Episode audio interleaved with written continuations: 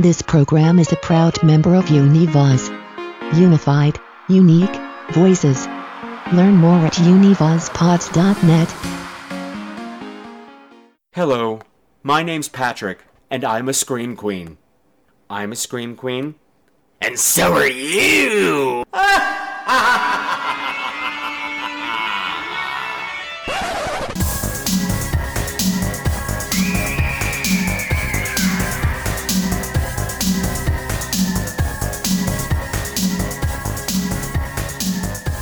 Hello again, my beautiful screamers, and welcome to another episode of Scream Queens, the podcast where horror gets gay. Tonight is episode 282, I think. I don't know. It's Christmas Day. Hooray! So, to celebrate Christmas Day, we're doing a kids' movie. Nothing scary at all. Well, it's a little bit scary. Okay, it's kind of scary, but it's not too scary. It's just a little bit scary.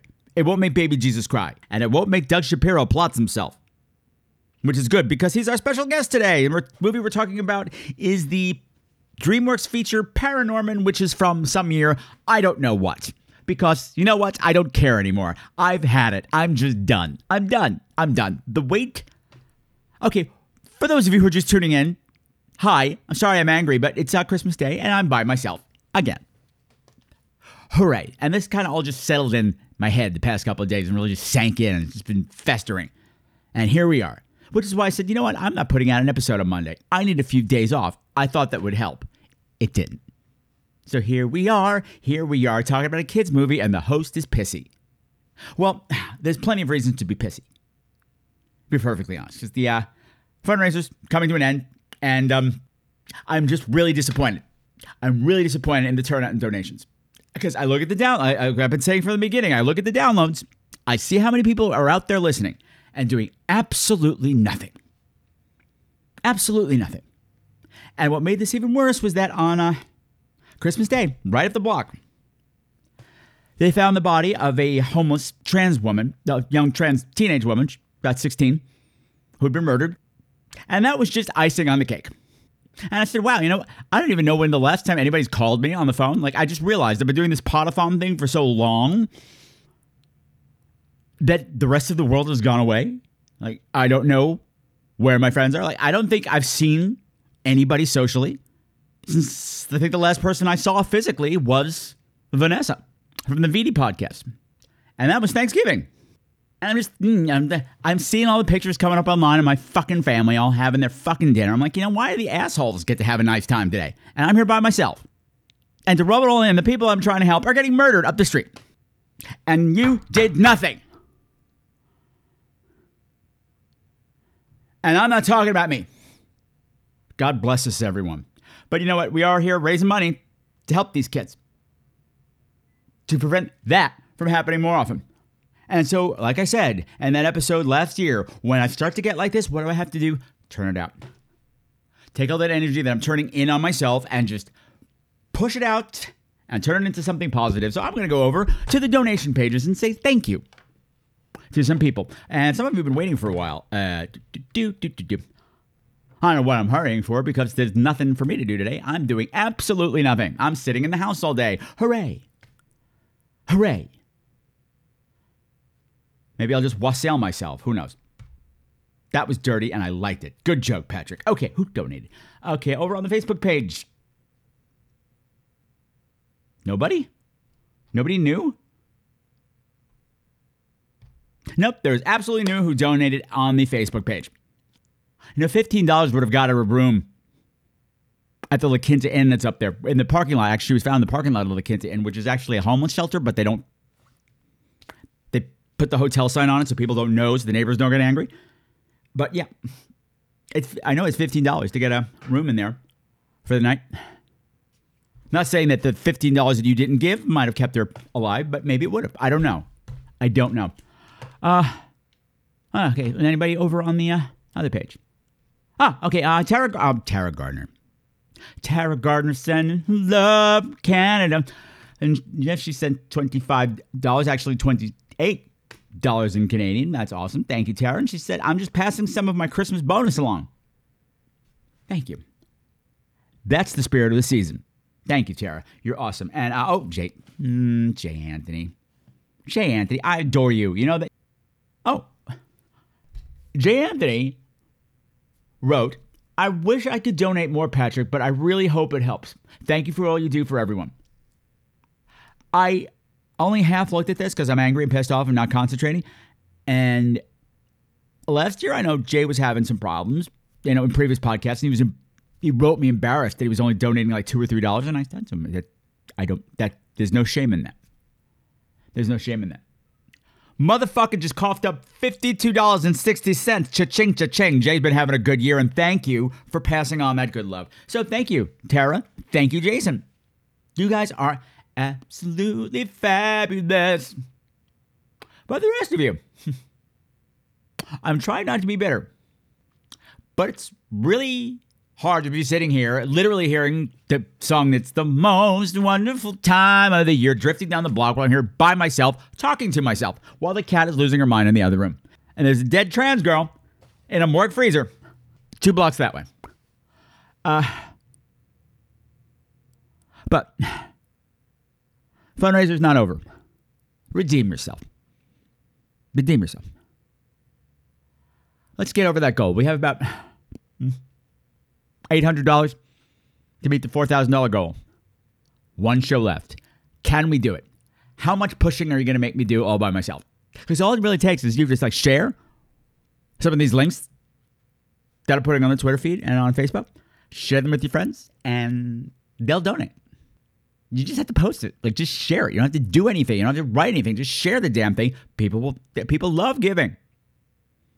So I've heard. Anyway, I'm being very bitter. So I'm going to send you over to bitter.ly slash sqpod slash Facebook. Uh, bit, no, it's not bitter.ly. That was a bad joke. Forget I said that. bit.ly slash sqpod na. That will take you to the alternative site. Or if you prefer to work through Facebook, bit.ly slash sqpod fb for Facebook. And it's really hard to concentrate when I can hear Smoochie snarling in the next room, and I know that means she's ripping up her tail, so I'm going to have a red Christmas in the living room. Uh, it's a great and fabulous day. And of course, that brings us to today's episode of Paranorman. Uh, I am not happy with the quality of this episode. There are many things that went wrong in the recording of it. Uh, the biggest was it was supposed to be Doug and Trey, Trey Dean.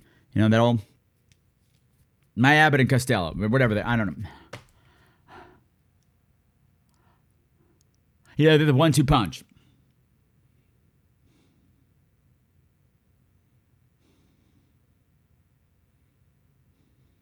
When it comes to this time of year, uh, doing movies, and um, I don't know what happened. Trey didn't show up. You know, I, I still actually never asked him. I, I, whatever reason, Trey missed the appointment.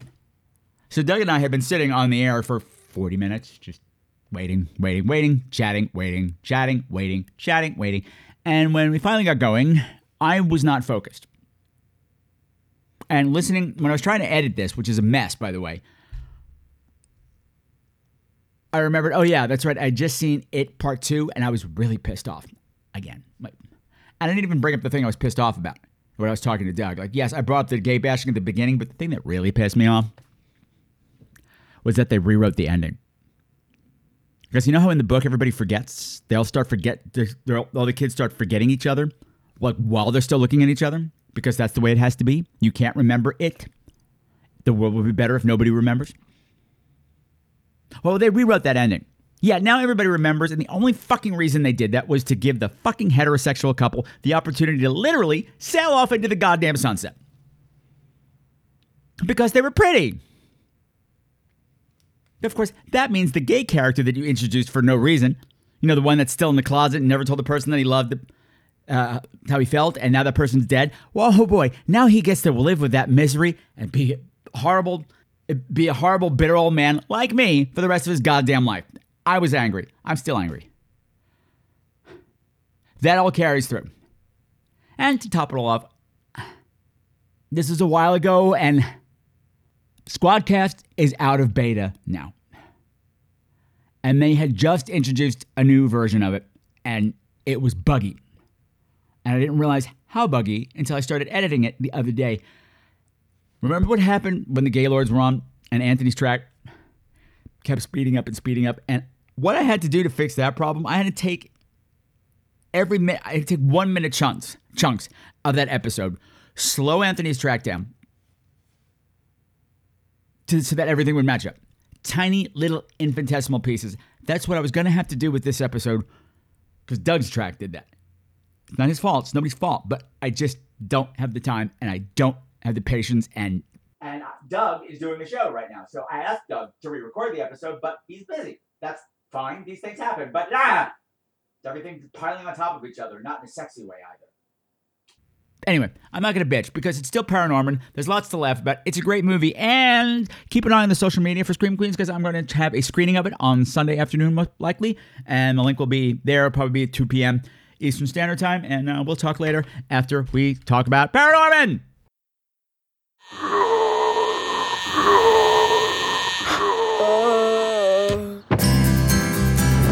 Meet Norman Babcock.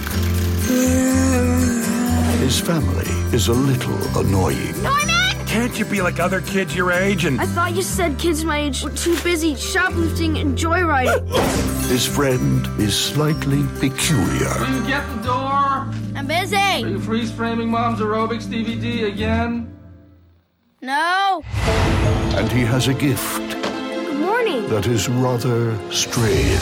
Hi, nice to see you guys. Peace, man. Totally. How you doing? how you do? Can you see ghosts like all the time? Yeah. Awesome. Now, you know who I am. The weird stinky old bum who lives up the hill? I was asking him. I'll bet no one told you about the witch's curse, did they? To save his town. The ghost is going to wake up and raise the dead. You're the one who has to stop it. He'll need a little help. I got you. And a lot of courage. Ah!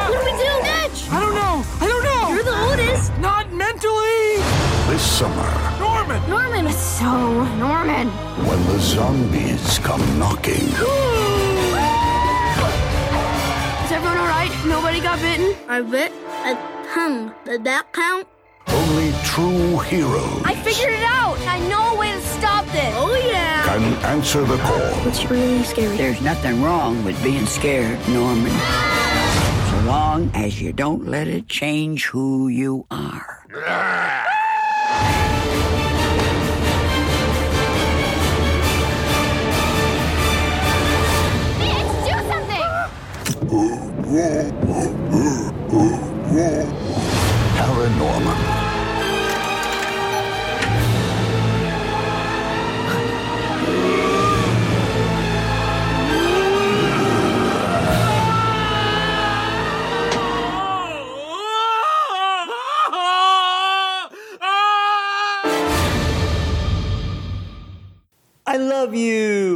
Oh, we weren't there yet. God damn it, Doug. No, I have to introduce you first. But I do love you anyway. So we have reached the part in the Halloween podathon where you probably need a little palate cleanser. We've had a lot of death, destruction, mayhem, very, very ugly, ugly, unpleasant things. So why don't we go to a more whimsical time with a more whimsical person? I don't know. Let's just get all childish. And for that one, we're going to need everybody's favorite Frady Cat. Ladies and gentlemen, boys and girls, and my GNCs, wherever you may be, may I introduce coming back to the show, my superstar guest extraordinaire. I got, I got, you know who he Doug Shapiro. Oh my God.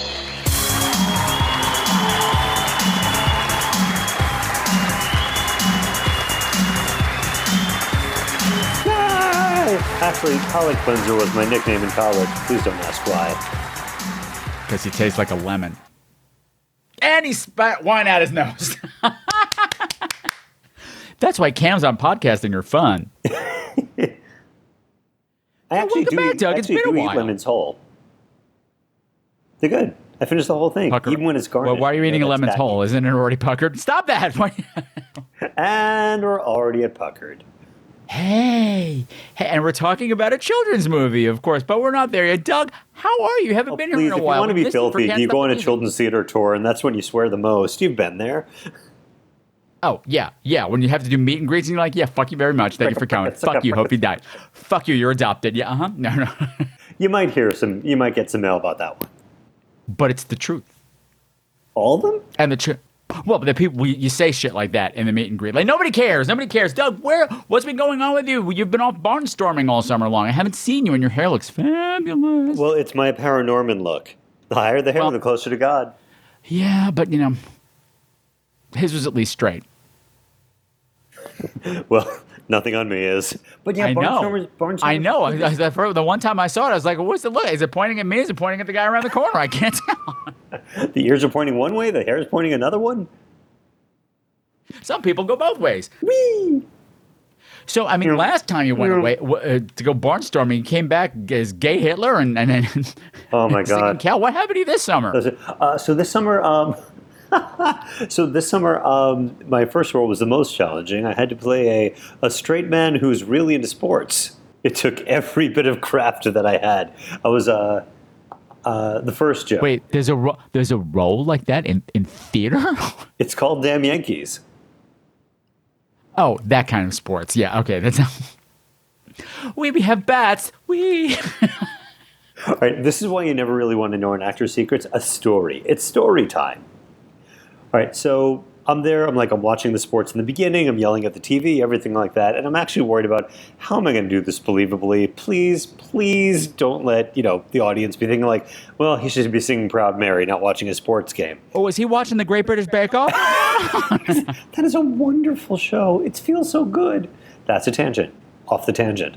Um, so Welcome at the same time, I was prepping. I was prepping an audition for uh, Fiddler on the Roof in Yiddish.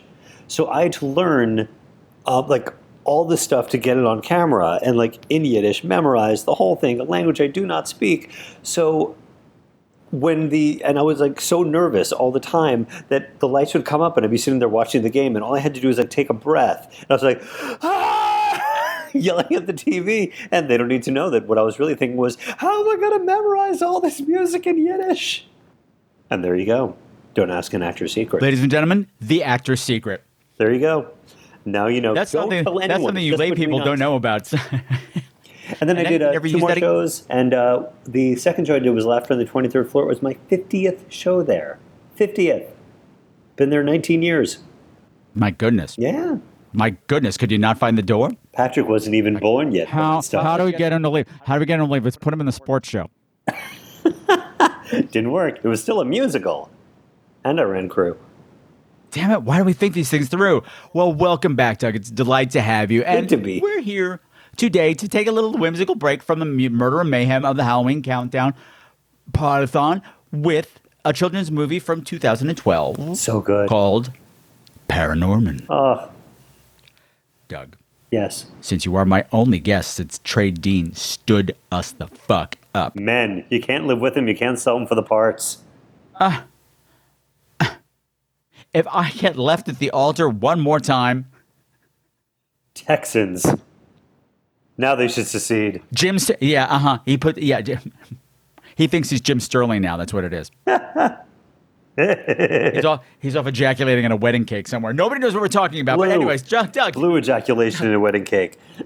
Well, it was a red velvet cake. Now it's a blue velvet cake. She wore blue. Does that make it purple? Never. Okay.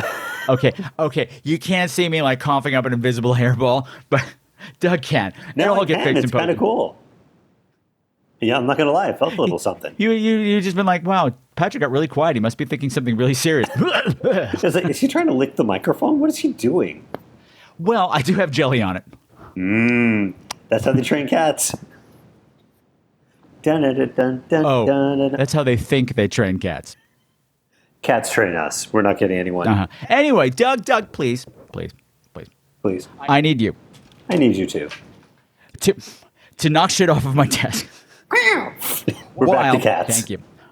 Uh, while you give me a nice, tight 30 second back of the DVD plot summary to the movie Paranorman right. in Yiddish. The clock starts now. I gewollt have I got something to do. I'll do it in the accent, though I can't do it in the Yiddish. So there's a nice boy. His name is Norman. He's destined through birthright to save his town from a witch's curse. And his friend wears a tree. You're welcome. now, I know I asked you to do it in L- Yiddish, but you took a lot off the top there. a bargain is a bargain, but that was a little small. That was like a Most smear of a plot. speak But Yiddish take a little off the top. In, I That's a chose dick joke, son. Can you hand me my wallet? Don't rub it too hard. Suitcase. I know that joke. It's a good one. Not the way I did it, but anyway, yeah. So Paranorman was uh, animated hit uh, stop motion from the same people who brought us Coraline, the people who make children's entertainment fucked up and frightening, but make it work. Absolutely. And it's wonderful I had because it- forgotten how good this was. I saw it in the theaters like weeks after it came out, and we're going to come back to something. But when I was leaving the theater, I went, I can't believe I haven't heard anything about that. Right. That little surprise at the end. I said, nobody spoiled that, and also I haven't heard squawking from concerned moms. Exactly. I was thinking that too. Because I said, this is the longest I've watched Casey Affleck in a movie without feeling like he was going to rape me. Just saying. Well, they stopped the motion. You know what we'll do? We'll make him gay. so one of the things that's important about uh, Paranorman is that it is the first ever appearance of an animated gay character in a mainstream film. Is it really? Mhm. Hmm. And it was the first PG film ever nominated for a GLAAD award. I don't know why they gave him trash bags, but they got an award for Huh. Aww. The stretchy kind with the twist tie. Here you go. They're useful. Hefty, hefty, hefty. but it's it's this whole supernatural treat. It's a whole supernatural treat of a story, and what I really enjoy about it is that I love when kids movies that are supposed to be scary handle the scary stuff. Like it actually delivers on scares. Not too hard, but not cutesy poo shying away from it either, because it actually packs a wallop emotionally. They in the lean because into the fact that there are people that really. I'm, I'm not one of them because I am your resident Frady cat, but there are people that just love that horror and gore, and they're good people. You know, and it's just, it's just what they love. It's what they lean into, and but it's not the point of the It's not story isn't into. that. You know, isn't that oh here's this kid and he's weird because of this. It's just oh here's a kid who loves this who's having some trouble. Well, and it's also, I mean, that the fact that there was a gay character and it caused a kerfuffle on the conservative side is probably not a surprise. Uh, surprise. It wasn't as big a kerfuffle as I thought it was, but I can't believe there was an outrage that they put Elaine Stritch in a children's movie. Are you crazy? Are you nuts? What's happening now? Well, the zombie is eating her head, Grandma. That's not very nice. What's he doing that for? Because he's a zombie? That's what they do. He's gonna ruin his dinner. Are you crazy? Well, you can edit her. You can. Well, I noticed that in the end, like she has one scene at the beginning and one scene at the end, and the one that's all heartwarming where she gets to talk to her, her son that she ignores her. Yep. She's a ghost. She's a ghost hanging around the house that he's always like, yeah, no, she's not here. She's not here. She's not here. But he finally is accepting that she's here, and he's like, hi, mom. She doesn't say a word. Character doesn't say a word because Lane Stritch have been like, what? Exactly. Well, I mean, he can't hear her though. Is that really how you're gonna have to say that line? But only Norman can hear her. That's why. Here's to the phantoms who launch.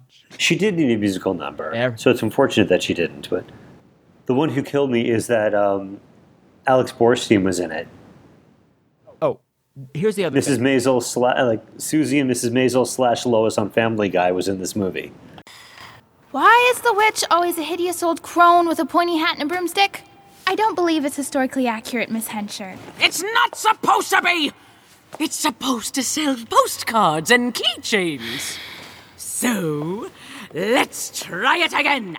Top of page six, Norman. The founding fathers of Blythe Hollow discovered an evil witch amongst them. No, no, Norman, with gusto. Like this. They put her on trial and hanged her. But the vengeful witch cursed her accusers, seven of them in all, to die a horrible and gruesome death and rise from their graves as the living dead. Their souls, their souls doomed to an eternity of damnation. About 20 minutes into the movie, I went, is there any character in this who's not Doug Shapiro? because the, the character who almost walks away with the movie is Norman's friend Neil. Neil. Absolutely. Uh, I've played been by that a kid. kid named uh, uh, Tucker Albrizzi, walks away with the movie just adorable, upbeat, looks great in corrugated cardboard. I'm a tree. Norman, wait up! I keep telling you, Neil. I I like to be alone. So do I! Let's do it together. You shouldn't let them get you down. They always do stuff like that to me. Why? Because I'm fat, and my allergies make my eyes leak, and I sweat when I walk too fast, and I have a lunchbox with a kitten on it. Ooh, and I have irritable bowel syndrome. I guess there's a whole bunch of stuff. Doesn't it bother you? Nah, you can't stop bullying. It's part of human nature. If you were bigger and more stupid, you'd probably be a bully too. It's called survival of the thickest. It's just that, like that, po- like he he gets what's going on, and yet is still positive and up about it. And he's got the best asides as well. One, one of the best things about this movie are the asides They're that not, you have they're to not listen. boobs, they're pectorals. Exactly. Ow, my How boobs. much boobs? Hey, what's the big deal? Don't get your bra in a twist, fat boy. This has nothing to do with you, so keep out of my way. Or what? Or, uh, I'll punch you in the boobs. I don't have boobs. These are pectorals. Ow, my boobs! So one thing that I'm going to want to know from you, because I'm not educated in the horror genre, is there are things that I'm like, I think that if I watch horror more, I would definitely be able to appreciate that. And one of them is the opening sequence. So he's watching a horror. Norman's watching a horror movie with his oh, dead zombie grandma. movie, yeah. Zombie movie. Thank you. With his Yeah, dead- like you do. but there, but there are things in it that I'm like, I think that, you know, like, for instance, um, if there is a brain on the ground with bite marks out of it, and you step on it, and, and the actor steps on it in a heel, does it always squeak? Well, it depends. Okay. Has it been on the floor longer than three seconds? True. But did you notice anything when Is it, watching is it, is, is it an Abby normal brain or is it a regular brain? Abby something? Abby. Abby something. Abby something. But no, that was generic zombie stuff and just bad act. I just liked, she was like, ah, Pause. ah, ah, Take to the camera. ah, ah, ah. And then the boom mic flies in. She pushes it away. She was very professional. She was really trying to do her best. Well, Belinda would have just. Belinda Blinked was not me- invited. you didn't see Belinda me shoving a was not boom invited mic to be Paranorman. Oh, she would have been great there. She would have been selling all the living dead pots and Some pans. No, it's pretty standard. Just kind of set the tone and the mood. It was anything specific, but it actually addresses something that bothers me. Talk to me. Like in real life, bothers me. Like because it's taking place in this in the town of Oh, uh, Blade. Blade um, wait, I got it. oh Blythe Blythe Hollow. Blythe Hollow. Yes. Blythe Hollow, which is uh, a, a fictional version of Salem, where apparently they're a witch. You know, they killed a witch once, and now it's their tourist trade. That's always bothered me about Salem. That's why I don't want to go there. Like you murdered a bunch of innocent women. Exactly. And now you're making money. And just now being you ma- spooky. No, and, and making it cute and cartoon. No, no, no, no, no, no, no. You you hang your head in shame about what you did. That's like a. I don't know. It'd be like, it would be like if they made Auschwitz adorable. Oy. I don't. You know, it, It's um. It's just- yeah. The, what came to mind was like this is a little highfalutin, but it felt like an enemy of the people. Um, by Henrik Ibsen, when there's like a spa that's and the waters are making everyone sick, and the guy tries to bring it up, and everyone's like, "Shut up, shut up! We make money off of this. Shut up!" And for this, it was like you know, their whole town's identity is wrapped. sick. That's what. Yeah, yeah. Like the whole town's identity is wrapped up in like, "Yay, we killed the witch and it was wonderful," and you know, and he's like, "Um, no, zombies are good. zombies can be good. Well, you should know. You played a singing one once. zombies are on your side, my side, my side." I think what's really great for the listening audience is when you have your head in your hands for long periods of time. It's very effective. Very effective. That's what post is for. Yeah. but you get to appreciate how well the joke landed. and even the bird agrees. Um, Actually, we were gonna we were Yeah, gonna say that that was Trey's voice. Like I'm Trey, man. Just trying to pretend he was on the. I have an opinion, but I'm too busy to show up. I'm I had to go to a rodeo or something. I don't know what I'm. um, I had to wrestle up some grub. I'm licking the rug. bearskin rug. La la la la. Take that, Trey. I miss him so much. This is Trey Dean speaking to you for the Great Tuning Humane Society. Thank you. And the Chinese eat their feet. Nobody knows what we're talking about, but we're making fun of Trey because he's not here. Unless he's dead and he is here. what I thought was funny is that Elaine Stritch is, uh, is, is his dead grandmother that's just sitting next to him while they're watching TV and they're having a conversation. We don't know that she's dead until he goes into the next room and says, uh, Grandma wants you to turn up the heat because she says her feet are cold. And the father says, uh, Norman, your grandmother's dead. And I said, Well, that would mean her feet would still be cold, right? Right. After some amazing takes by cool. everyone and screaming and ah, falling off ladders and But the thing that was amazing is that the character of Norman in the animation has Doug Shapiro magic hair. It's true, but actually, I mean, he actually looks like uh, Kodi Smit-McPhee, who plays the character, like who who voiced it. Well, nobody in this family looks like anybody else in this family, so I want to know what's going on in this family. the animation in this is weird.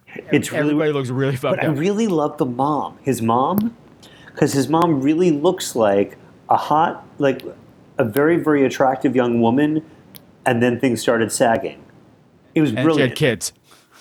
She made the mistake of having kids and all just caved in. It all just caved down, Why did I do this? Oh as opposed to the dad, who's basically a beach ball with a terrible goatee. a giant, a huge head. Huge, yeah, yeah. Uh, but the thing is, is that Norman sees ghosts and he talks to ghosts and he sees them all the time. So everybody thinks he's weird because that's weird. Sixth Sense, the cartoon. I see Elaine Stritch. She's having lunch and wearing a hat. Does anybody still wear a hat? Is anybody left on that train? Because hundreds of people keep getting off of it. Is anybody still listening to the podcast? Because we've flown off track so hard. That's because we don't have Trey here. Trey is our anchor. He's always there with the whip in the chair. God, I love him. I think I think all y'all better be settling down now. Is that Trey's voice now? I don't know. I can't remember what it is because he's not here. I, I I was also very happy that um the bully in this is played by McLovin, Educate me. uh, Christopher uh, Christopher Mintz Plotza. He was in. The, his big claim to fame was that he was in that movie. Oh God, I remember what it was called now. Well, he's got a lot of dragon and troll credits. You know, you date a couple old ladies and a couple old guys, and all of a sudden you got Dragon and Troll. He he also had, Wrinkly girls need love too. he also had some Okay. great asides. Like you know, like he'd be trying to like do graffiti and like write his name on the bathroom wall, and he kept misspelling it and having to cross it out. It was, but he had to look closely. It was great. Nobody interrupts me when I'm about to get asked out by a girl that I think may have been paying attention. Maybe. But he gets picked on at school, and at school they're doing a pageant because it's the 300th anniversary of Blythe Hollow murdering the town witch. Right. And so they're in rehearsal for this pageant with the lovely Alex Borstein, who again, i i- who is Doug Shapiro. Like you have nice Doug Shapiro in, in, in the best friend, and you also have the real Doug Shapiro. No, no, no. please, You God. need to do it like this. You need to do it like this. Please, God, no, oh, no. I had, Look at me, look at me. honey, I had that drama teacher. The one who's like, oh, do it like me, like this. No, like this. I had them in high school. I had them in college. I'm mortified. and sometimes you have them in class. Ooh. Like, as, like you always said, your husband says your acting style is ham and cheese. That's true. He says my kosher ham and cheese. so what? But, what uh, so also, can we talk about the Tempest Bledsoe's in this movie oh, she sure is. from the Cosby Show? She's amazing. And and also like step back right now because I will shoot you. I will shoot. and wh- one of the asides at the beginning, there's like you know panning through the town, so you get to know what what Blythe Hollow is all about. And she's talking to someone, and she says, "Parking violation is my middle name," and the guy goes, "Really?" It's per-, and it just flies by. It's perfect. And she shot him. Yeah. did you catch? Did you catch the um, tagline on the, on the town sign? Welcome to Blythe Hollow. No, tell me, tell me. What else did it say? Welcome to Blythe Hollow, a great place to hang. I did see that. Uh, But that's the kind of shit. I also love that it looked like Broomhilda. yeah. The, the witch in the sun, like, like Brunhilde, who I love. Right. A cup of tea, a cookie, a cookie and you. I thought that was witch. Bobby I thought she was called Witch Hazel. June Foray. Actually, Doug, I believe she was called Witch Hazel. Oh, thank you for the correction, Patrick. I appreciate yeah, uh-huh. it. Yeah, I, I, yeah, I, What would we do without you? you know, it ain't easy being green because everybody looks the same. It's true. All right, so we've got the, so we've got the opening scene. We've got um. But we're learning about we're learning about the town's dark past on top of all this stuff, and you have you've got the girl in class who I also love because I, it wasn't voiced by her, but the animation made me think of Clea Duvall, which is a weird choice for a children's animation. she she was so Hermione, Just because she was wearing a witch hat and does not make her Hermione. Okay, she was a totally separate person, totally separate person. She had her own individual things. and braces and just ugh, all you people. What is the matter with you? Why? I you said, I don't, I don't remember having braces in the movie. I don't remember having braces in the movie, and this was this was. I liked her though. She's like, why? We always have witches with pointy hats and green water noses. I don't think that's historically accurate. I don't care about historically accurate. It's theater. Been there, acted that. yeah, yeah. But like I said, that's one of the things that repulses me about the whole Salem situation. Accept what you did. Don't make it cute. Mm-hmm. But that's where this town is right now, and that's actually the crux of the problem. And it's an amazing because they did. such a good They didn't just do a bad thing; they did a really bad thing. And um, the message of the movie, which they say a couple of times, is actually uh, it hit a lot harder now than it did then. Mm-hmm. Sometimes when people are scared, they say and do awful things that they don't mean, and that's pretty much where we are as a nation right there, right now. Absolutely, it's what the dad says to us. We're his scared kid. of brown people. We're going to do horrible things. We're going to play on people's fears. So- and then they say hor- and do horrible mm-hmm. things. And Elaine Stritch says, you know, it, it's okay to be afraid, Norman. Just don't let it change who you are. Well, and even his mom says it's like you know your dad. Your dad says things like that to you because he's he's scared. This is where it stops. It's one thing being a mental case in front of your family, but not the whole freaking town. There's not going to be any more talking to ghosts or grandmas or, or what is it now? I think it's trees. Ugh. You are grounded. Do you hear me? This is ridiculous. I wish everyone could see what I see. And ask to be born this way. Funny. Neither did we. Ugh, these kids. Never. You know, sometimes people say things that seem mean, but they do it because they're afraid. He's my dad. He shouldn't be afraid of me. There's so like there was so much in this like like you know even stuff that's a lot on my mind now. That's the um, you know just like uh, the the way uh, kind of at the end of the movie how they all kind of learn to incorporate death into their lives, like kind of Day of the Dead type stuff. Yeah, what was that Disney? The uh, was it Pixar? About the Oh, Mexican Day of the Dead? God, it was gorgeous. Weeper, Coco, Coco. Oh. People say it's not appropriate for kids, but said they need to learn somehow. and an animated movie Absolutely is perfectly appropriate for kids. And especially since this one technically deals with American history, I think it wouldn't hurt kids to start questioning what you learn in school. Yeah. And say, well, wait a minute, why are we celebrating this? This is weird. Mm-hmm. And especially when you find out that the witch that they burned was a 10 year old girl. Yep. You know, and even she, and even the point is like, you know, she's got to face what happened and forgive or go through and move on. And again, uh, make, making it personal, like I've talked to you about this. I've talked about this on the show that, you know, I went through hell in school, vicious bullies, out to kill you bullies, and it turned me into a bully for a while. Yeah. I had to blend with them for a while, and then for so long the barrier was up. I wasn't going to let anybody in so I don't get hurt. So I was not nice, but it was all out of fear. Just like the witch at the end, of all of a sudden you just went, "Oh my god, I am doing that. I'm just as bad as they are." Yep.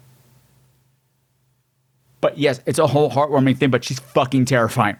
Her animation is frightening and it's amazing. All that shit, with the face in the clouds, is gorgeous and horrifying, and I loved Absolutely. And also the little bits of like, and I think I've seen this in like trailers for horror movies where there's like two versions of them like bouncing back and forth in sort of a staticky kind of way. Uh, yes, that was a trend in the uh, late '90s, early um, 2000, when somebody would be going, ah, but it would be sped up and uh, they'd be shaking their heads really quickly, and but it'd be all sped up and also not in sync. Listeners, it's an amazing visual on his part. You know what? You guys, they know what I'm talking about. It was a horror movie trope for like 10 years that everybody got sick of. Scary, shaky face. I don't know. Oh, well, uh, got it. I'm with you. I had to say it in Yiddish. Uh, the face and the shaking and With the shaking and the facing and the. But you know, even, so even like face? one of the faces why looks like there it's so much trying to like when the shaking happens. There's always like one face that's like trying to escape it. Yeah. Well, with her, I mean, it made sense with her because she had. It was so like she's battling The whole with movie she's was battling so with herself. grotesque and yet such beauty. Mm, She also had a lot of hands. Yes. She was a very handsy little girl. There, there's another moment later on where um, the and you know just the the act the acting beats that are like put into the stop animation. The dad says something terrible, storms out of the car. The mom turns around to talk to look Oh, at him, and like and he and you can see the need and yearning on his face that he wants his mommy, and then quickly makes a decision and goes to Sul to Sullen. And it's like, oh my god, that's a kid. This person knows well knows people. Also, we need to talk about what he said because it. Um, yes, this was the first movie to deal with a out gay character in a mainstream film, which isn't normal And they're a little. It's not Norman, but but the themes are the same. They they they address they address a lot of things. One of the things his father uh, they're arguing with his father about seeing dead people because he had an incident at the at the play where all of a sudden the walls were crumbling and he was seeing through time. I did like though when the play's over and all of a sudden he comes out of his trance and he's like, "The dead are coming!" And the teacher looked at him like, "Part patter." Part patterns. Not in my show. She didn't say that, but that was what I was adding. But uh, so he's mortified. He's embarrassed himself in front of the whole town. He's like, it's one thing for you to act crazy in front of your family. It's another thing to do it in front of the whole town. And Norman says, well, I didn't ask to be born this way. And the father says, neither did we. Yep, and you know those of us who are gay, we know. And I remember having that conversation. Oh yeah. Those of us who are gay, who are trans, who are yeah, all of it. We know that conversation. Yeah, and even even though I think something similar happened, like my mom stepped in and said something. Oh, he didn't really mean that. He just doesn't understand. Yeah, he's, it's not. He didn't get sullen because he's a kid. There's sullen because there's no reaction to that. No, he actually meant that. Yeah, and he knows because it is true. They didn't ask for that. My parents didn't ask for a gay kid. Yeah, they're you know parents are like they're spending. If, if they're well intentioned, they're spending their all of their time and energy just trying to prevent you from dying before you get to college. Right, and get you married to someone to get us a lot more money than you're worth to pay after college, so that we're not dying. We're not dying in a cardboard box. Would it kill you to give us some dignity? Can you spruce up the box a little bit? Do some throw pillows, Will- maybe? will- will- a window treatment? Will, will all this sh- shashang, shash- shashang, shashang, shashang bring me peace in my old age and my dotage? Now, what we haven't talked about yet is that this is that his being able to see, um, talk and speak with the undead is a birthright from his uncle, who the family has exonerated. Well, runs in the family. Yeah, runs in the family, probably through the uncle. John Goodman. John Goodman. It's John Goodman. with some really awful teeth. My ghost isn't going anywhere until I pass on my duty to another. and that would be you. Me? No, no, no. You must have it wrong. Oh, it's you, all right. I've been holding back the witch's curse for years. But now I'm dead. It has to be you. But, but I, I, I don't know what any of it means. It means the past is coming back to haunt you. Time is running out. The anniversary of the witch's death is tonight. Her ghost is going to wake up, and when she does, she'll raise the dead.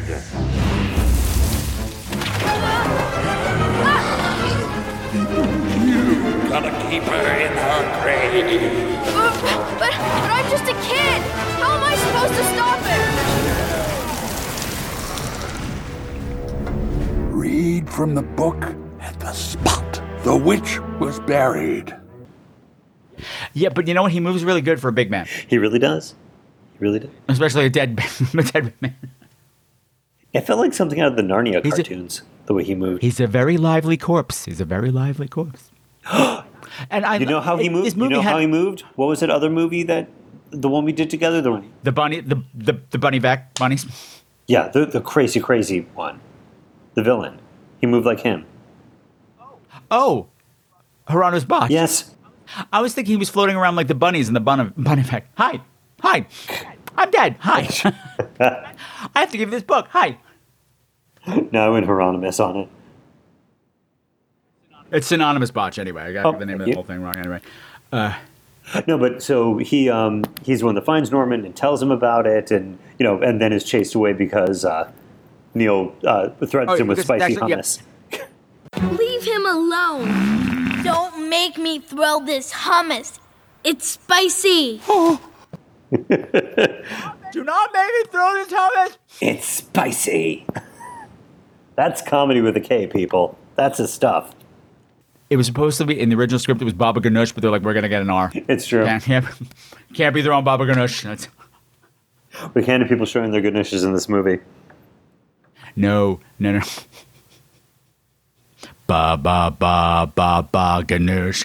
Ba, Ba, ba, ba. ganoush. It's the Beach Boys. I don't know. So the uncle comes back uh, when you know. Well, that's all. That the actual way you got wrong is that it's not just that this ability to talk to dead people has been passed on. There's actually a sacred duty attached to it. Right. Thank you. Thank they you. They have to protect the town from the witch's curse because the witches, witch, when she died, cursed the seven people who condemned her to death, and they all died. Right. Which makes and you wonder. how did anyone know about that? Well, if they all suddenly drop dead at the same time, it's a small town. People gossip. It's true. Because when they, when they were dead, they found that little sticker on the back that said "killed by number seven. Oh, thank you. That's true. Thoughtfully killed by Very number seven. organized, lovingly. Uh-huh.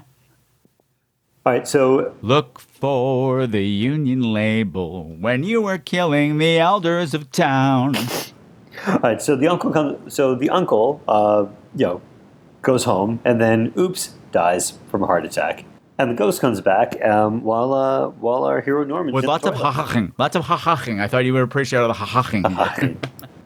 well, and actually this movie captured something that you don't often get to see, which I like. It captured, you know, there's certain points, you know, that boys have when they're growing up, and you don't, certain ones you see in movies all the time. Like, you always see the first kiss, the first date. You never get to see the first time someone has to wrestle a book out of somebody's hand with rigor mortis. You know what? Good point. I mean, it's something we all go through. It's a rich Fair point.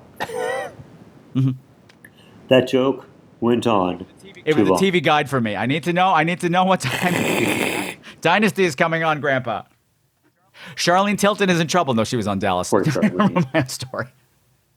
No, that that uh, that wrestling the the book went on too long. Ever since that pinball movie, she's just been tilting all over the place. Oh. I got nothing. I actually want to pull up my phone Tell me what you want. What you really really because I want to read you something. Yes, because I, I found this in my research and was appalled, and it actually ties into something that's going on in the horror community right now. Because I don't know if you know this, the second part of It came out. Yes, I do know that. Last week? Will I watch it? No. Uh, honey, honey, you would. Die. I was actually worried about you through this one. For Paranorman? This is this is a lot. I mean, this is a lot more frightening than it, it was. Just, it was just large bunnies that were before. I can watch Paranorman, hun. You say that now. I did. I watched it I'll have, twice. I'll, have to, I'll have to talk to your husband. I'll have to talk to your husband. He watched it from behind the sofa. Come. I watched it on the train to Boston. What's that screaming going from seat 13? Oh, he's. I don't know. He's either a paraplegic or he's going to Paraguay or a paralegal. I don't know what's going on. I'm going to Boston Legal. What are you looking up, Patrick? What's the research? I'm trying to look it up, and I can't look it up because they're being hilarious. Um, it was just a quote from conservatives, one of the few that actually got published. And uh, for the most part, when the brother comes out at the end of the movie, which is a great scene. Uh, by the way, by the way, Anna Kendrick could do no wrong. That's true. Anna Kendrick playing Norman's sister. She's phenomenal. The timing's amazing. flawless in everything. Flawless in everything. She's just all over, she's glomming all over this guy the whole movie. And actually, you don't see it coming. So I was thinking maybe we could catch a movie sometime. Nothing scary. That sounds great, Kathy. You know, you're gonna love my boyfriend. He's like a total chick flick nut. And I got to tell you, you, know, you don't see it coming, but I got to tell you, I felt really uncomfortable about the fact that I was like, you know, he he comes to the door in a towel, and I'm like, I'm checking him out. I'm like, oh my stop god, motion stop motion character Stop motion nipples. in in high school. I'm like, What will they think? What will they think that I'm next? terrible. I felt so guilty. Okay. Paranorman. This is from uh, William Bigelow at Breitbart. So you know it's got- Breitbart, oh god. Neither Bright nor Bart discuss. Paranorman has a character named Mitch, who, of course, is a heavily muscled jock who seems heterosexual until the end of the movie, at which time a girl named Courtney asks him if he wants to see a movie. Sure, he says. You just love my boyfriend. He's really into chick flicks. It just goes along with the time honored technique of the gay community hiding the fact that a character is gay until the audience has developed a real affinity and affection for them then catching the audience off guard by divulging that the character is gay and ruining their entire opinion of him. Huh. I don't think anybody didn't like Mitch anymore after that. Well, well, Courtney had to adjust. because come on, come on, come on. She was she was she was she was she was she was she was Rocky Flintstone would have had awful adjectives about what was going on downstairs for Courtney for most of it. You know, they're teenagers, they're hormonal, that kind of a thing. And um, in the movie It, actually, it's in the book as well, but there's this referenced in the history of this town uh, was a series of gay bashings, and it's like a 3,000 page book. This movie opens with the murder of that gay character, which was actually only um discussed in the past. In the book, it's happening right now. It's brutal.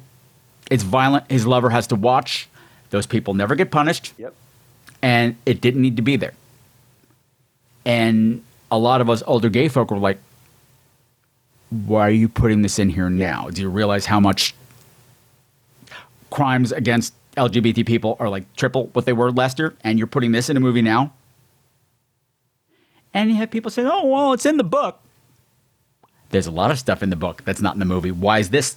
Why did they take this from the book out of the 80s, put it into the 2000s? It's like porn for Trump tards. And I'm just angry that you know you have people getting mad about a character like this in a kids movie like this, just saying I'm gay. Meanwhile, you can butcher us, and that's totally fine. I see your point. Because it was in a book. I see your point. It was in a book with no moral to it. And apparently, I uh, there's they changed the book in that one of the main characters is now gay, but he's had to keep it a secret the whole time, and now has he's hidden it all again. It's a sneaky, sneaky, sneaky, sneaky, sneaky, and and apparently they even dressed him. like They're saying, "Oh, it's just a coincidence." And they dressed him like Mark Patton, the way Mark Patton dressed in Nightmare on Elm Street Part Two. They knew what they were doing. Why did they do this? Anyway, it's just irresponsible, and I don't like it. And I just had to get it out somewhere, and it's probably old news by the time this airs. But representation matters, man. I, I mean, I'm not. I was not this kind of a queen before, and it's thanks to the people at the Gay Lords of Darkness podcast that I'm mm-hmm. being more woke. That, yeah, it's not just enough that we show up in movies and get killed. No, we actually it would be nice if we have um, them Because we were, you know, we were starting to move away from that, where there are like people who are gay that just happen to Well, be. Well, I mean, we. Not that I say that we should.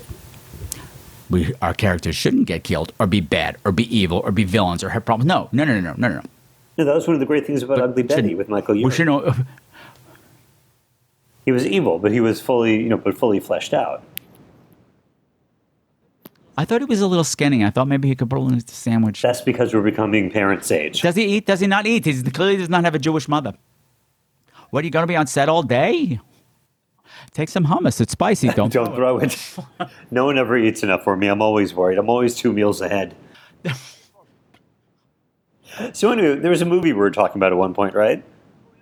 Well, we are still talking about the movie, but the movie's adorable. It's charming. It's funny. It's sweet. It's it deals with a lot of sexuality on the side too. Like the way the father talks about how he's worried about Norman. He's like, "Aren't kids your age supposed to be out in the yard pitching tents and doing other stuff. I said that Yep, was a yep. weird thing to say.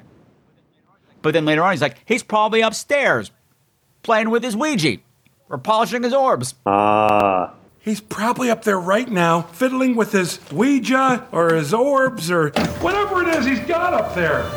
I didn't catch that. Good catch. You know, and even even the bully trying to impress well-polished the, trying to impress the two girls, and There was a lot of the, that, eh, and the, the whole thing of it, they, the, the town turned on a little girl because she was different. Agatha Prendergast of His Majesty's province of Massachusetts. On this day, you have been arraigned for the horrible crime of witchcraft, witnessed by those whose testimonies have been heard. You have, by this court, been found guilty. No! And it is passed on you, according to your grievous crimes, execution.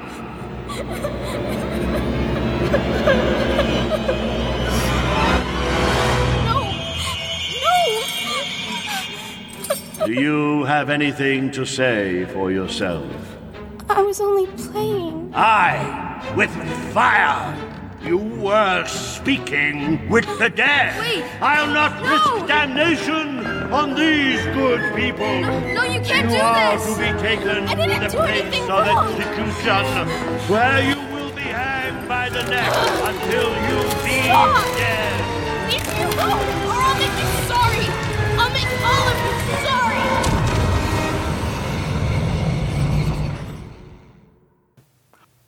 But again, it's that whole queer outcast thing. It's like I've got a, it's a very queer little movie here for a family film, and I think it's fantastic. It could have used a musical number though. can't everything. Well, if you're going to be a queer anything, you really should have at least one, at least a montage. And they didn't let Elaine Stritch do it. A tragedy. Like I said, we wanted to Or be Alex under We want to be under. The, we want to be under. We want the budget to be under forty-five million dollars. Honey, I worked with her. With Alex Borstein? No, with Elaine Stritch. Lucky Elaine. All she had to do is come in and sell, sing, sing the Twelve Days of Christmas. No, need a little Christmas. We need a little Christmas, right? This firm. We had to rehearse that with her nonstop for eight days, and she just yelled at us all the time, and we weren't singing. Well, we're, we're literally just waiting for you to do stuff, and you're Oh, insane. You're a crazy person. Yeah. She's like, no, for this line, I think uh, this is happening. And so I want you to do this. Like, think this. And now I'm going to think I'm this person. I'm- Just sing. Elaine, sing the song. Sing the goddamn song. The concert is four hours. Give us our lives back. Nobody, nobody needs to hear a deconstruction of We Need a Little Christmas, right? This very You are not Seth Rudetsky. Cut it out. Never heard of him. Never heard of him. Hey, let's talk sight gags. I'm just trying No, to because there's some really good ones, like when um, when he Oh, see, if Trey was here, if Trey, if Trey was here, I would have made this joke. There is a part where the, parents are driving the zombies around in the oh, car, Oh, amazing. and and and it's that silent realization that they smell. Yep. And kind of see it pass around with everybody, and at this point, I would have turned to Trey and said, "Damn enchiladas," which you don't get. They all got that. It's a Friday the Thirteenth Part Five joke. You haven't Oh. seen the movie. You will never I'm see. sorry. I'm going to be in Friday the 13th tomorrow, just like hanging out during the day, doing a voiceover. Are you crazy? That voiceover has a death curse. Yeah, but now we know the death curses are cute with stop animation. You'll never come back again. Oh, and then maybe I'll get Mitch. Poor Mitch. No, but uh, the psych gags when the zombies are coming out of the grave, and like it's something that you don't because whenever a zombie comes out of the grave, it's like the hand, the hand, the head, and like with a couple of them, it was like the butt, the foot. It was a, it was a breech birth. like that's comedy. What I thought was great too was was when the the the zombies are led by the judge that that led the execution of this little girl so many years ago, and the part early on where he corners Norman. What Norman has to do to stop this from happening is what his uncle had to do every year was have to read this book before sundown at the place where the rich is buried, and it will it will stop the curse for another year. It don't happen. So every all hell's breaking loose, and the judge just walks up to him. and He's trying to read from the book, and he just goes, "Stop! You must stop. And I said, oh my God, I remember when Doug was doing that reading series online, and then all of a sudden that guy just came to the internet and was like, stop. you must stop. you were ruining Oh, like what every reviewer has ever said to me. Stop. You Ah, must stop. One little jazz hand. No, you must stop. No jazz hands. Just a little one. Or when the zombies are breaking into uh, Prendergast's house, and they slam the door in his in their face, and just the teeth are sticking through the door. Teeth. Ugh. Oh, you know what I thought was sweet when um, Neil was playing with the ghost of his dead dog, even though he couldn't see him. Why was the dog like slinky? Like what happened to the middle of that dog? He said he got run over by an animal control vehicle, an animal rescue vehicle, which was tragic as well as Oh, ironic. tragic and ironic. So, the, so the dog was in two was in two pieces, Oh. but Bub? Is he there? How's he look? Uh, good. He's happy to see you. Who's a good boy, huh? Good boy. Can he feel if I pet him? Yeah, I guess. Mm, mm, bubby wubby boom. Uh, that's not his chin. Go get it. He can't fetch it, you know. Yeah, well, it's still fun. Good boy. Bring it back. Go get it, bub. Good boy.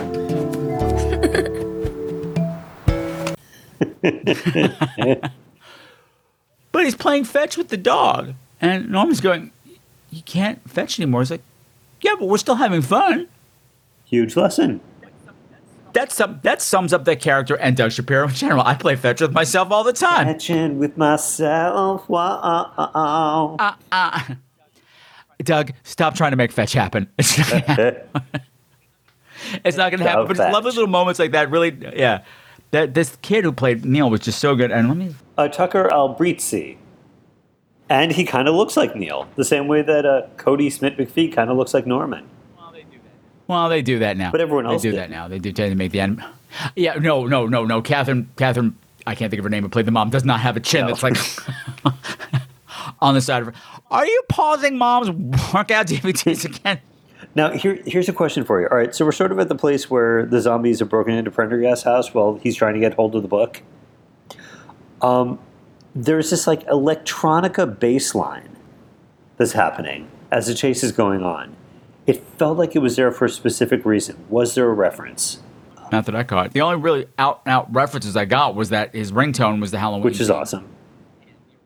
And Neil was standing outside in a hockey mask going, Want to play some hockey later?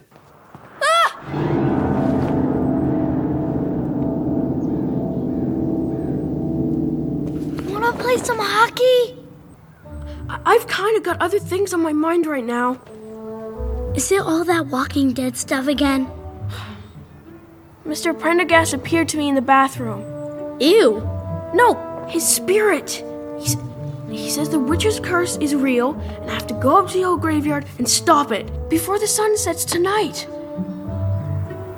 So, you wanna come play a bit later? Didn't you hear what I just said?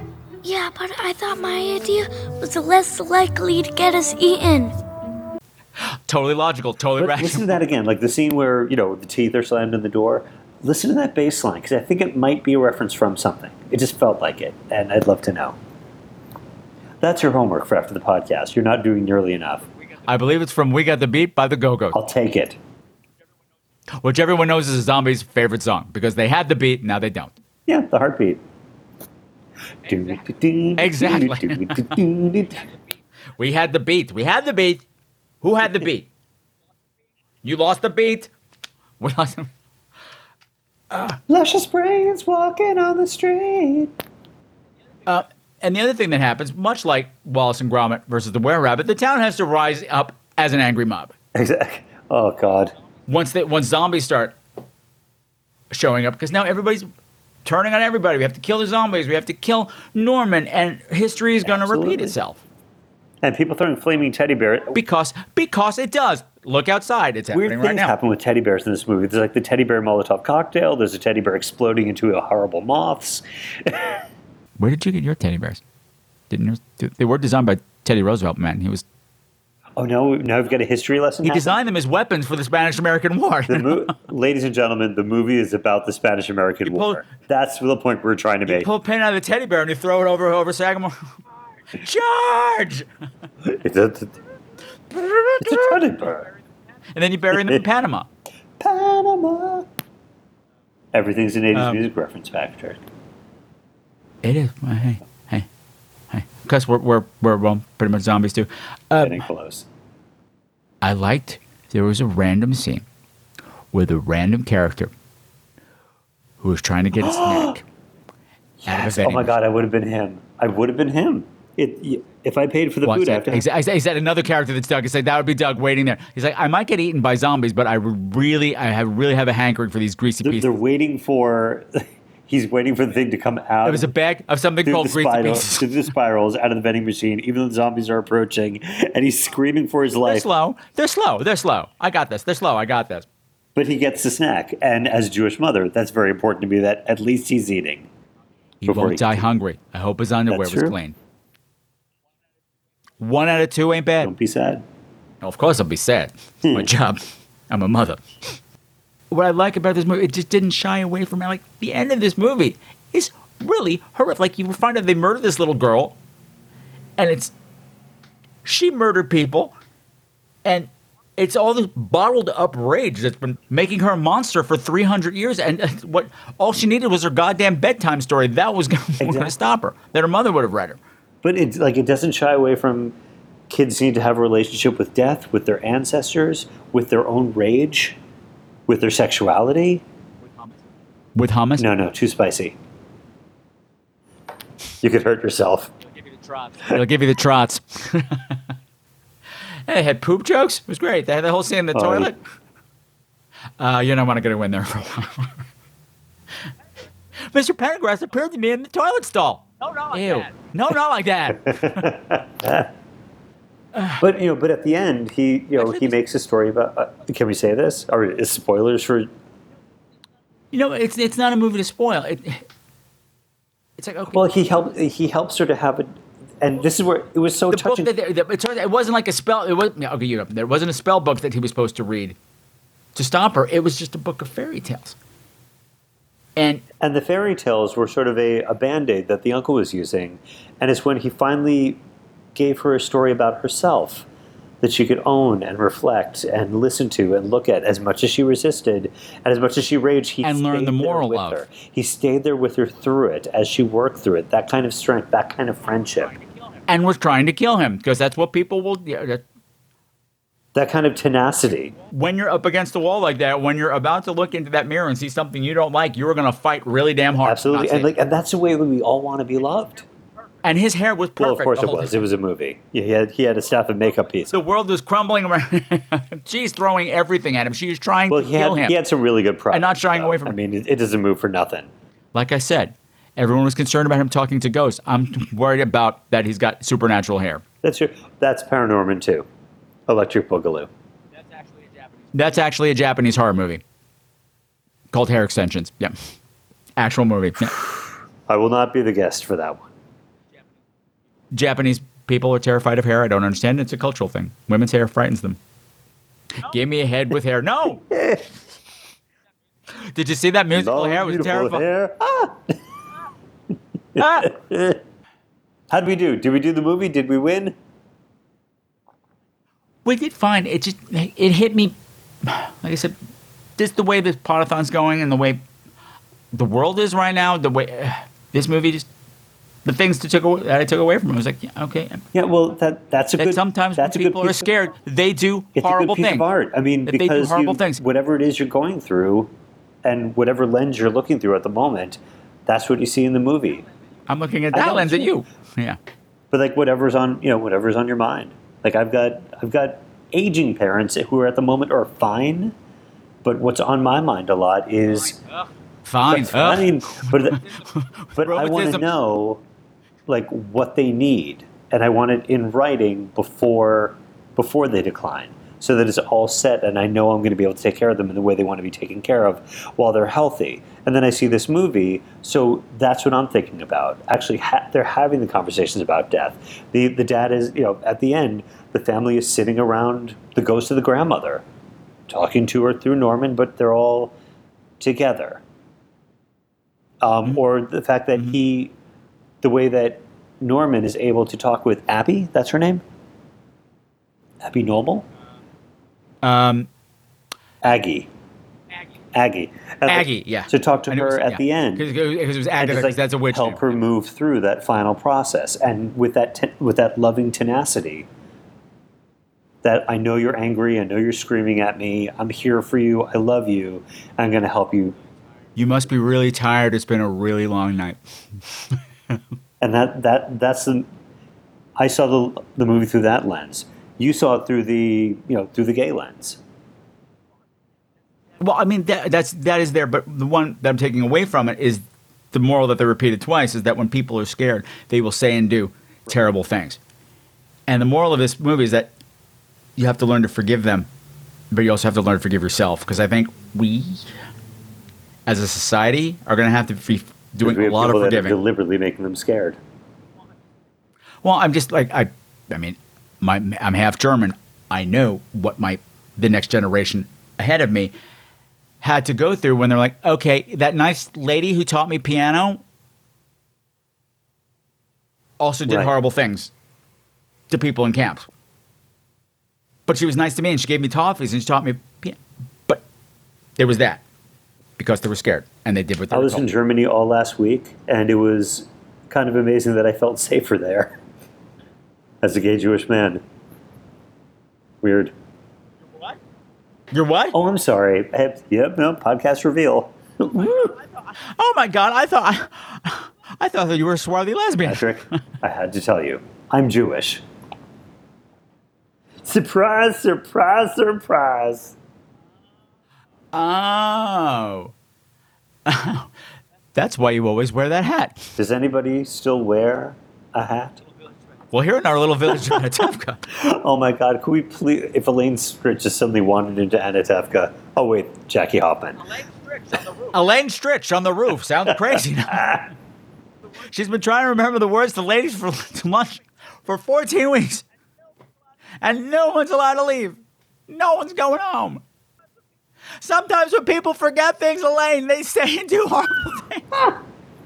Uh, but the th- it still amazes me that this movie actually, I don't even hear it get talked about. I mean, it's not in the pantheon of hot animated movies, even with gay people, Yeah. which is weird. Well, I mean, as far as with gay people, I mean, it, it's such a quick one-liner from someone who's been, you know, fixing cars and hanging out and being a hero and being the beefcake. But it happened. Look at the other things. They get, I mean, look every time, like Disney. We had characters that almost touch hands for five seconds in the Beauty and the Beast movie, and they were promoting that for yeah. weeks and weeks and weeks and weeks and weeks and weeks. So the fact that that happened, they just tossed it out, and it was no big deal, and the fact Which that it was no big deal is a huge step. kind of a message. The fact they treated it like that. hmm And the fact that it didn't cost much of a kerfuffle, except with the people that you would expect who were that looking live for for it to make kerfuffles. money. I mean, I, I do love a good kerfuffle. I'm now I'm It's true hungry. with the light dusting of powdered sugar. A little, a little chocolate kerfuffle. I actually had that in I had that in Is it too Germany. It was delicious You know, with, but- a bit of, with a bit of coffee and kerfuffle. Oh, don't get caught bringing that across the border. I know they used to call me a kerfuffle smuggler. Eat been on a kerfuffle.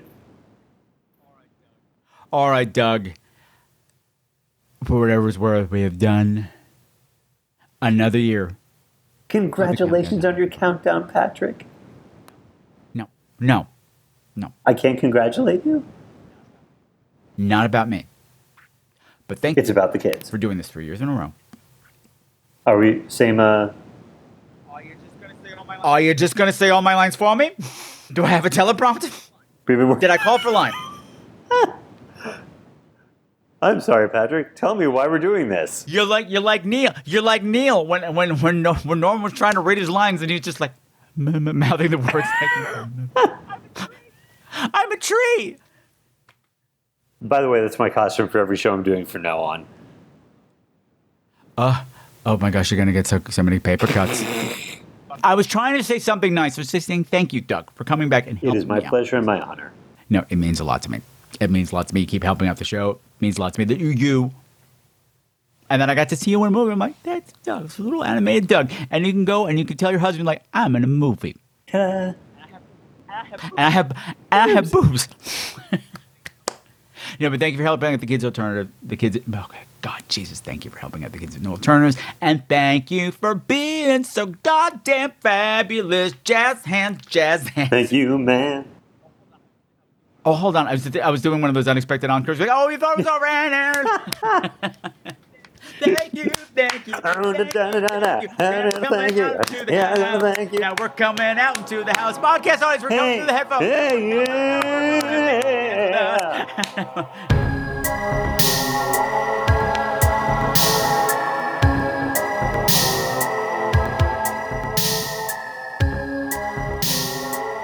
And that, my beautiful, beautiful screamers, is going to wrap up episode 282. Thank you very much to Doug Shapiro for coming out and playing with me again, and shame on Trey Dean for standing me up. Stranded at the drive-in, branded a fool.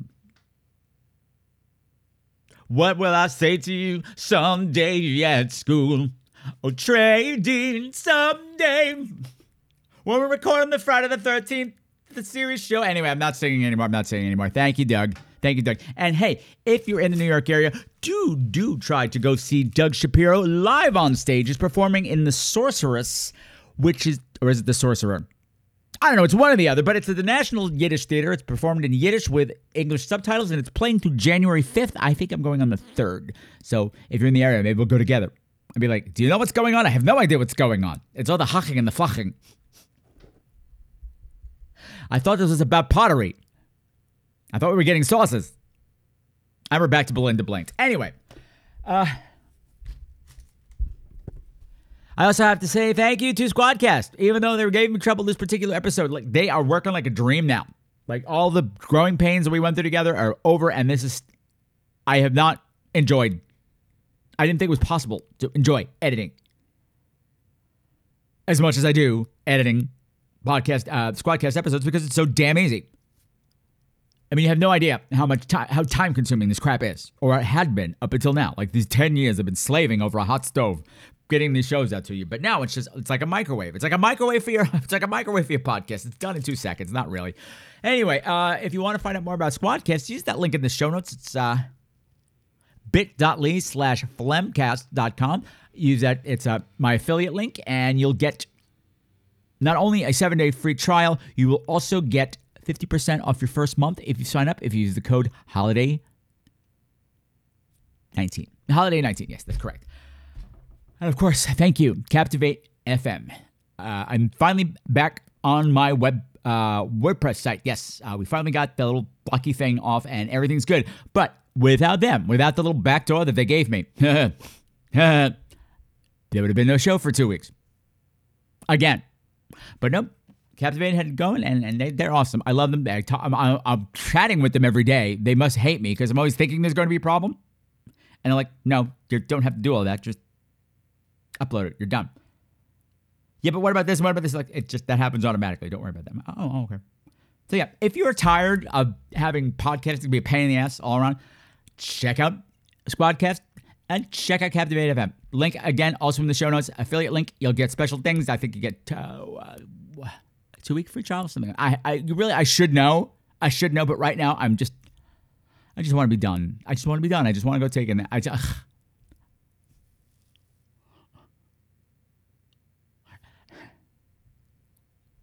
As Doug Shapiro, as Madeline Kahn would say, everything below the waist is kaput. So next time, my beautiful screamers. It's the final episode. It's the final episode of Every Day is Halloween. It will never be Halloween again. And to completely fit in with the holiday season, we're doing Dario Argento's Demons. Yes! Nothing says the holiday season like beings from hell ripping apart your flesh. Isn't that right, Flem? Flem just gave me the finger. Ooh, felt good though. Anyway, who's the guest? Oh, I'll tell you who the guest is.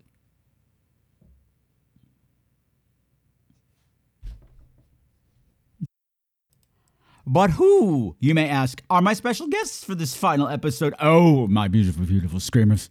You better hold on to your panties because I have saved the gaysts to the leftists. Because I just can't have amateur K's coming in here helping me fight off demons. Nor gonna have part-time horror fans coming in to fight up. No, no, no, no, no, no. I need the big guns in every way possible. So for that, I have to call on the powers of the horror queers. Yes, Joe and Trace are going to be here, and we are going to be at the Metropole Theater, and it's going to get gross, just like the holidays should be, as they are right now. So, hey, please donate.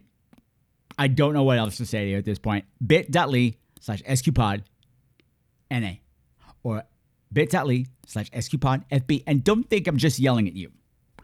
I'm yelling at everybody today because I have realized that less than a quarter of my guest hosts, uh, my guest hosts, less than, less than a quarter of them have donated anything. And this whole time, maybe four of them. That will not do. That will not do. So I'm be sending some angry emails today. Like, I didn't give you this platform to show off yourself. No, no, no, no. It was to entice new listeners on to get them hear about the cause and donate money, right? Wasn't about you. So cough up the goddamn cash. And that, that's all of you, hosts, listeners, everybody. Just cough it up, cough it up, cough it up, and then plug it up. I got nothing. Okay, until next time, my beautiful, beautiful screamers. Hopefully, I will be in a better mood. And until then, I'll be making a world a bitchier place. And I will never, ever forget the Scream Queen's golden rule fight or flight, survive the night, make it to the final, real baby. And oh my God, is Christmas over yet?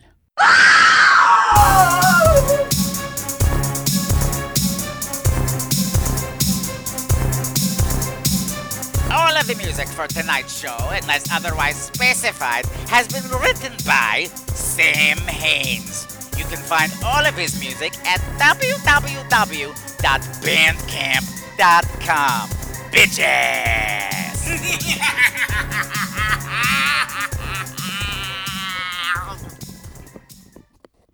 Ew.